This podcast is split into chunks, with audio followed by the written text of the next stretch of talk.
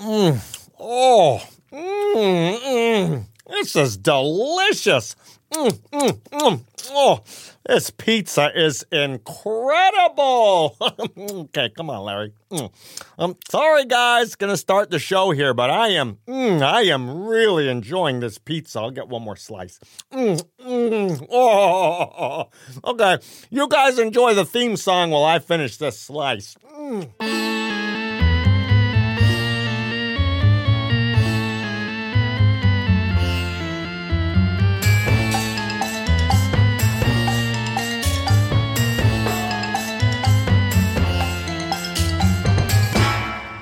Okay. Sorry, guys. Uh, you might have you might have heard me eating pizza at the top of the show. There, not sure if you caught that. I kind of I think I did a pretty good job of hiding that, but I was eating pizza uh, just at the top of the show. There, I couldn't help myself. It was delicious. Oh boy, woohoo! You ever do that? You kind of get yourself going on a pizza and then you say, "Hold on, buckle up. This one's good."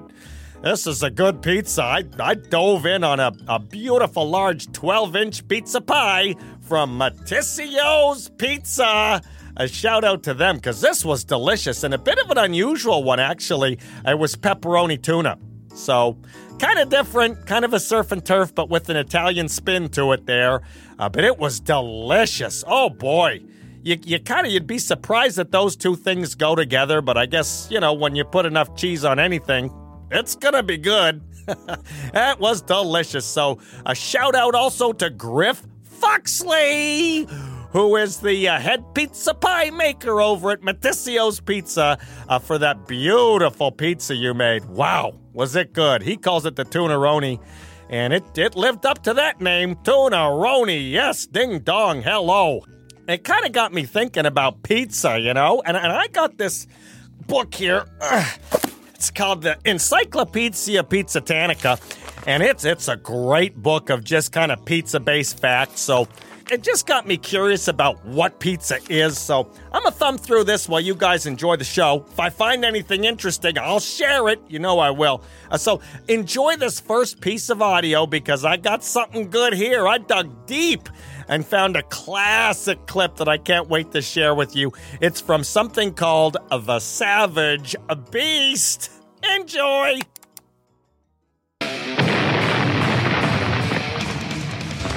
You're listening to Taming the Savage Beast.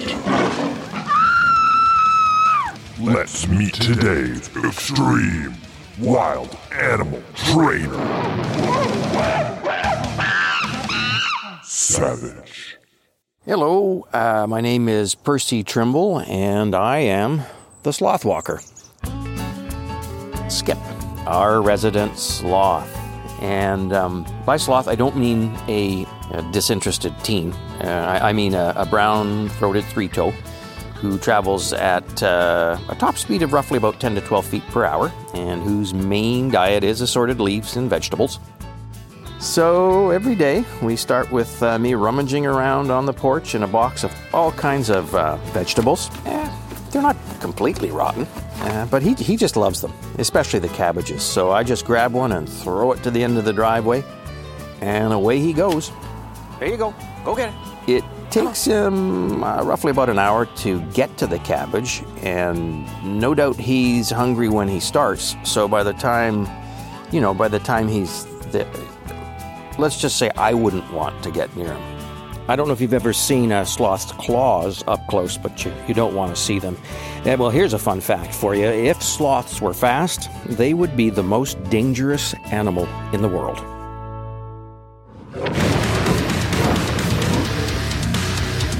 Savage. My, my understanding is that a magician uh, had ordered, it was either a, a snake or a tiger, uh, but instead, they ended up receiving a sloth. And I guess the sloth it just uh, wasn't the right fit for his act. Uh, so Skip he ended up in the uh, dumpster behind one of the venues the uh, magician was performing at, and uh, luckily, shortly after being thrown away, um, a garbage truck driver just happened to open up the lid of the dumpster, caught sight of Skip, who I'm told the driver uh, believed was an alien. I'm not sure if he still believes he's an alien, but uh, the more important thing is that that driver was brave enough to extend a helping hand to a very sad sloth. And that changed everything.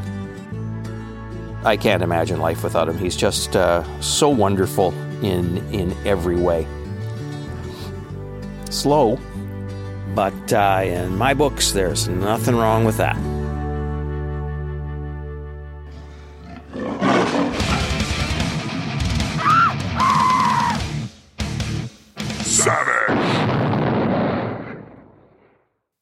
Okay, well, uh, that was something. I mean, not exactly what you think about when you think of savage beasts, you know, a sloth. I mean, it's got those long nails, but oh well. Hope that was interesting for you. But if it wasn't, I've got something even more interesting to share with you because I just found this in my Encyclopedia Pizza Tanica, and this is mind blowing. Did you know the pizza?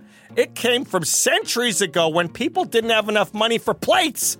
So they'd just put the mushrooms and herbs and cheese and all the delicious stuff on that dough, and they'd eat the whole thing, and then they'd say, uh oh, looks like I ate my plate. Could you imagine that? That makes a lot of sense. I mean, boy, oh boy, you'd want to make sure it's pizza and not an actual plate. That's for sure. I bet a few people made that mistake. You know, uh oh, that wasn't pizza. Oh boy, I gotta go see the dentist. Anyways, okay, now what am I going to play next? Because I had something set aside here. That, oh, there it is. Yes, okay. I found this in a shoebox in the corner of my basement, and it just says World's Greatest Grandpa. Now, I, I don't know what it is. I don't know why I kept it or what it's from, but I'm dying to hear this. So let's just pop this in, and we'll see what this sounds like. Okay, here we go. Grandpa Bob Thurmond says he should be named world's best grandpa, but the evidence shows he rarely falls asleep at the dinner table. His stories aren't particularly boring, and he doesn't smell that weird. Does that sound like a person who should be the world's best grandpa? Meanwhile, Randall Peepaw McGillicuddy is the world's best grandpa candidate with the courage to be everything a grandpa should be. Unlike Grandpa Bob, Peepaw McGillicuddy takes 17 naps a day, constantly tells lame stories about life before computers, and smells like sprouted mung beans 24 7. Now that's a grandpa smell you can trust. So when you vote for World's Best Grandpa, choose Peepaw. Paid for by the committee to elect Peepaw McGillicuddy.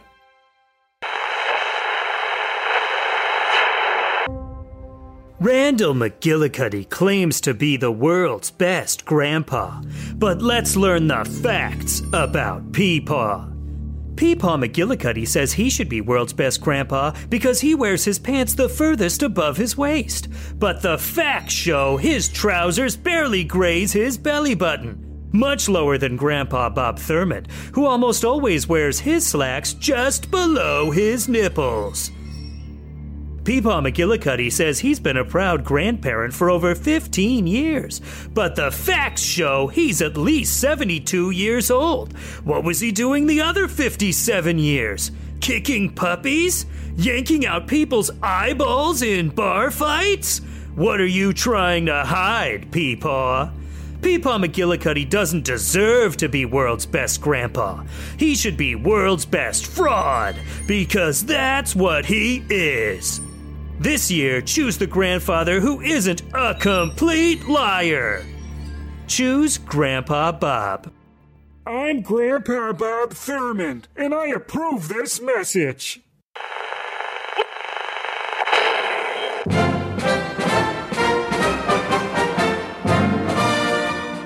Before we anoint Grandpa Bob Thurmond or Peepaw McGillicuddy the world's best grandpa, let's see what their grandkids say. Peepaw McGillicuddy's grandchildren say he promised to take them to Disneyland, but only if they helped him throw rotten eggs and moldy cheese at Grandpa Bob's house. When they told him no, he threatened to throw away their Christmas presents. And according to his 13 year old granddaughter Emily, Grandpa Bob is so obsessed with beating Peepaw McGillicuddy that he forces her to help him make dank grandpa memes, even though he doesn't understand what that means. Even worse, Emily says Grandpa Bob calls them memes, and for some reason only wants to make ones with the minions in them, which he calls those yellow guys, because he's never seen the Despicable Me movies. Vandalism? Threats? Making lame memes? Are these the qualities we want in a world's best grandpa? Take it from their own grandkids. The choice is clear. Pick literally anyone else. Paid for by the embarrassed grandkids of Grandpa Bob and Peepaw McGillicuddy. The Plop. The Plop. Okay. Well, I don't know if we're any closer to finding the world's best grandpa. That was kind of a bit misleading in the name uh, on that one, so sorry, guys. I guess it's still up for grabs, so go get him, grandpas. A world's best is still out there for the taking. Okay, so now, now let's move forward with the program because I've got something real interesting here, especially if you're somebody that's interested in legal dramas, because that's what this is. I'm about to play for you. It's called Fart Justice, uh, so you can tell it's quite dramatic. Here we go.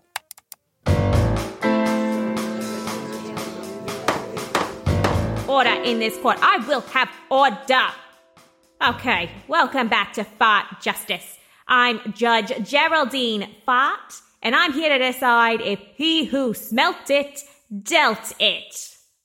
Okay, next case, please. Please step forward, Miss uh, Rudy Von Toots. Yes, here, Your Honor. Okay, it says here you were at a family barbecue when you smelt something sour, and you blame the defendant, Seymour Rump. Yes, I'm here, Your Honour. Hey, this is my court. You will not interrupt me, Mr. Rump.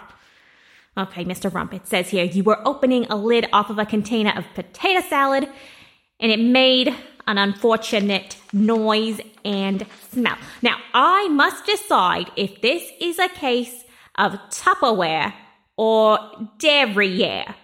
Mr. Rump, explain yourself. Listen, if I tooted, I'd admit it. I'm a farting champion. This is all Rudy. She's so prim and proper, she's trying to cover up her Tommy squeaker. Miss Rudy Von Toots, what do you have to say for yourself? I certainly did not do a trouser cough. And now it seems Mr. Rump is changing his story. I mean, wasn't it just a few minutes ago in the court documents he blamed a Tupperware? Your Honor, if it pleases the court, I've brought evidence, and I'd like to enter it into the record as Exhibit A. This is the pink, burp free Tupperware that contained the potato salad. Your Honor, it is. It's impossible for this container to make a comparable human fart sound. Oh, Miss Von Toots, I will be the judge of that.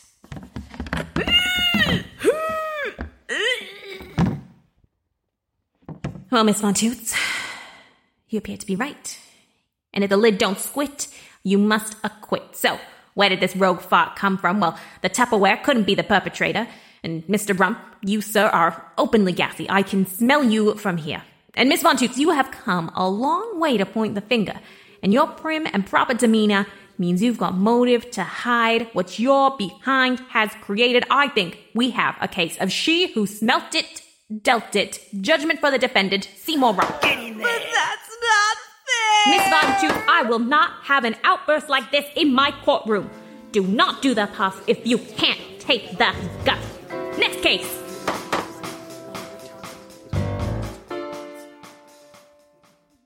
Okay, hold on, everybody, because I just found another unbelievable fact in my Encyclopedia Piztanica. And this book is just incredible. It just keeps on giving. You know what I mean? It's amazing. But this this is a fact that I just found out. Did you know that Americans eat approximately 100 acres of pizza each day? Could you imagine? I mean, I'm imagining it's not all in one sitting, you know. But but but that that's a, a hundred acres. If, if you had that all laid out on the ground, you'd just be looking out over rolling hills of pizza.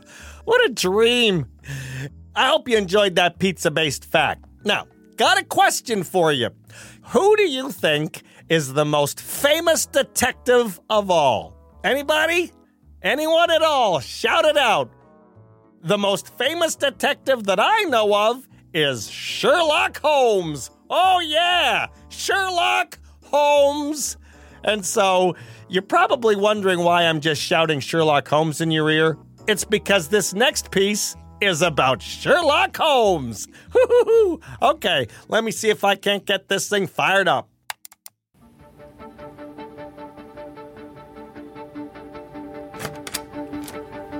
It's quite dark in the office. Let's get the Watts on, Watson. Apologies, Sherlock. It appears the electricity is out. Ah, this is what I mean when I tell you electricity is simply a fad. Now then, tell me about this new case. Well, Holmes, it's to do with a song. It's quite vitally important that we find out the name of it. Ah, mysteries afoot. Do we have any clues? Indubitably. Uh, let's see. They say that the tune goes like this.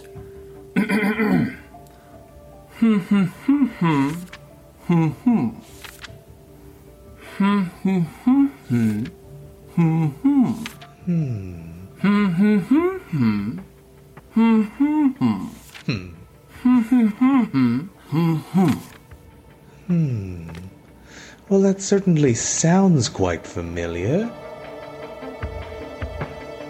Is there any more information? The client said that they remember that they were wearing a cone shaped hat. Hmm, I'm not familiar with that style of hat. Oh, well, I have one here, Sherlock. Would you like to wear it? Yes, I suppose it'll get me in the mind of our client. Now, what does it say on this hat? To a special boy on his special day. The next thing they remembered was several candles lit in front of them. Ah, now we're getting somewhere. Do we have any candles, Watson? Candles. Candles. Well, Sherlock, I, I think I may, but unfortunately it appears I've dropped them on top of a chocolate cake. A classic bumble by John Watson. Oh, that is very odd indeed. Well, light them anyway. It's for the case. Right away, Holmes. Any ideas on what the song could be called, Holmes? Candlelight feels familiar. Even the cake. The name of the song is on the tip of my tongue. Now, the last clue is a bit of a strange one, Holmes. Hmm. It's a riddle of some kind. An unexpected or astonishing event, fact, or thing. It's not a riddle, Watson. It's a definition. That would be a surprise. Happy birthday, Sherlock. You old dog, you. Mrs. Hudson. I'm your landlady, I am. Mycroft. Pip, pip, I'm your brother, I reckon. Moriarty. I'm your enemy, Holmes. I don't like you. Oh, Watson. I'd forgotten it was my birthday. You always do, Holmes. I wanted to give the world's greatest detective a case to solve for his birthday. Now, do you know what the mystery song is, Holmes? Yes, Watson, I believe I do. But I'd much prefer it if it was solved for me. Happy birthday to you. Happy birthday to you. Okay, well, that that was strange. I mean, I gotta say, you know, considering Sherlock Holmes is the world's greatest detective, kind of took him a long time to get that song. I pretty much knew what it was right out of the gate, but you know, I've got an ear for songs, so. Uh, anyways, uh, while that was playing, I've still been thumbing through my Encyclopedia Pizzanica, and it says here that there are unlimited toppings that you can put on a pizza. I mean, isn't that amazing? You can pretty much put anything on it. So I've been texting with a few of my friends to just kind of ask, what are your favorite pizza toppings? Uh, so my pal Chase Finney wrote back and said, My favorite pizza toppings are peanut butter and mushrooms. Well, okay. Well, Chase. Huh. Sticky pizza, really. Sami Wall, uh, my other pal, wrote and said, You've heard of a Hawaiian pizza that's ham and pineapple. Well, my favorite pizza is a Polynesian, which is ham and mango. Okay, whoa. Well, I guess that's, you get the sweet mango. Well, that's okay, I'd try it once, anyways. And then finally, my good pal John Millikin, he texted me back and said, My favorite's a cheeseless, meatless, veggieless pizza. It's called crust. Oh, oh. Okay, okay, well, maybe he's joking, but it would be called crust. So now, let's move on with the show. I do have another piece of audio that I'm excited to play for you. Bit of a mystery piece, really, uh, because it's just labeled audio about worms. So let's see what this is. Okay.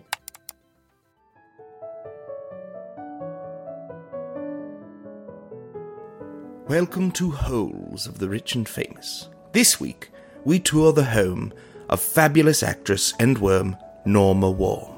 Now let's step inside. Hello, come in. Welcome to my home. I'm Norma Worm. Please wipe your muddy annuli on the mat. Oh, sorry, where's my head? Annuli are what we call the ringed segments that make up our worm bodies. You can just wipe whatever segment you want on the mat. Now, the first thing you're going to notice about my home is there are a lot of tunnels. Tunnels, tunnels, tunnels! All my tunnels are hand dug, or I should say, mouth dug. We worms munch and eat our way into the dirt, creating tunnels. Any dirt we can't digest, we just secrete as a sticky, slimy mucus that gives our walls this marvelous sheen. Nothing shines like mucus. Follow me, keep up. Is my portrait gallery. Here is my favorite portrait of my Aunt Sylvia. She may look a little short to you, but she used to be 13 inches before the.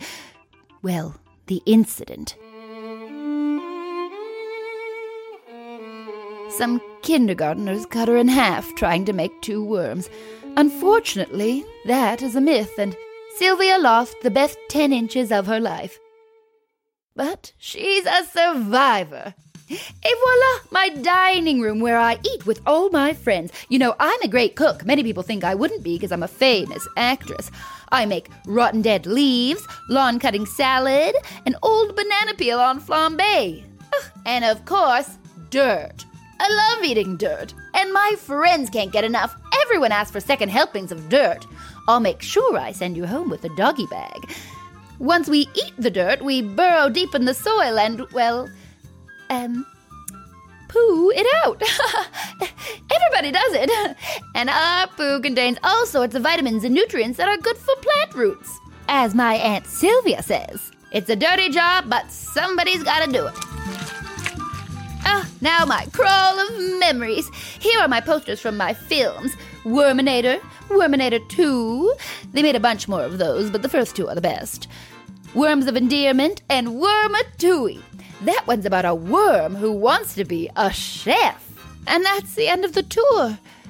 I've always wanted to pool, but you know what? I'm Norma Worm. I can make a pool if I want to. I hope you're hungry. Um, oh, delicious dirt. Oh, mm, this will be marvelous. Excuse me. mm, maybe I'll make a gymnasium too.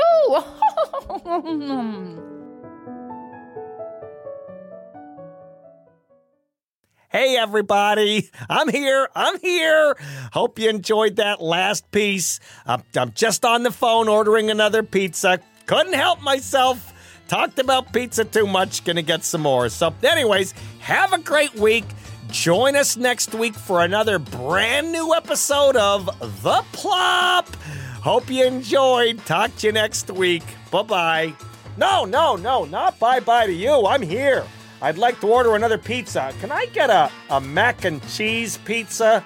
Is that as good as it sounds? Yeah, okay, yeah, okay. I'll get a large mac and cheese. And maybe on half of that, can I put some marshmallows on? Well, then that way I can have half of it for dessert. Yeah. Okay. Okay. So I'll do that. And, and just out of my interest, how much would you charge uh, for, let's say, a hundred acres of pizza?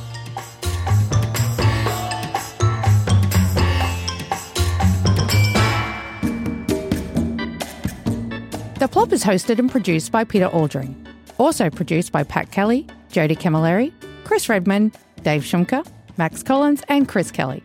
Creative advisors for The Plop Ali Eisner and Ryan McMahon. The Sloth Walker is written and performed by Paul Tedeschini. World's Best Grandpa is written and performed by Ned Petrie. Fart Justice is written and performed by Emily Elias. Sherlock and Watson is written and performed by Ronald Dario.